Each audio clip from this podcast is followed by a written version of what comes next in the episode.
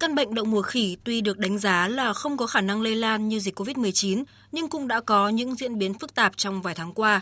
Chỉ trong một tuần trở lại đây, số ca bệnh toàn cầu đã tăng nhanh từ 16.000 lên hơn 21.000 trường hợp. Đặc biệt, đợt bùng phát bệnh lần này cũng có nhiều đặc điểm khác với những đợt dịch đã ghi nhận trước đây. Do đó, Tổ chức Y tế Thế giới đã tuyên bố đậu mùa khỉ là tình trạng khẩn cấp y tế. Nhận định về khả năng lây nhiễm căn bệnh này tại Việt Nam, ông Eric Juban, Giám đốc quốc gia phụ trách văn phòng Việt Nam của CDC Hoa Kỳ cho biết.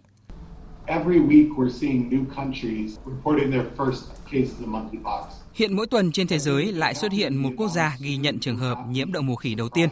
Nếu căn bệnh này xuất hiện ở Việt Nam, đây cũng không phải là điều đáng ngạc nhiên, đặc biệt trong bối cảnh Việt Nam đã mở cửa và mọi người bắt đầu di chuyển nhiều tới các nước.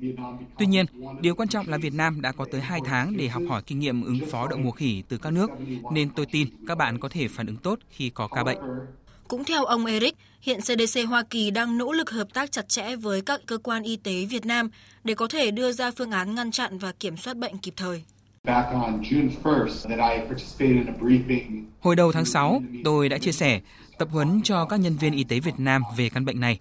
Về sinh phẩm để xét nghiệm và vaccine phòng đậu mùa khỉ, hiện Việt Nam còn đang thiếu nên chúng tôi cũng đang nỗ lực làm việc với Tổ chức Y tế Thế giới và các công ty y dược để đảm bảo nguồn cung không chỉ cho Việt Nam mà cho cả thế giới.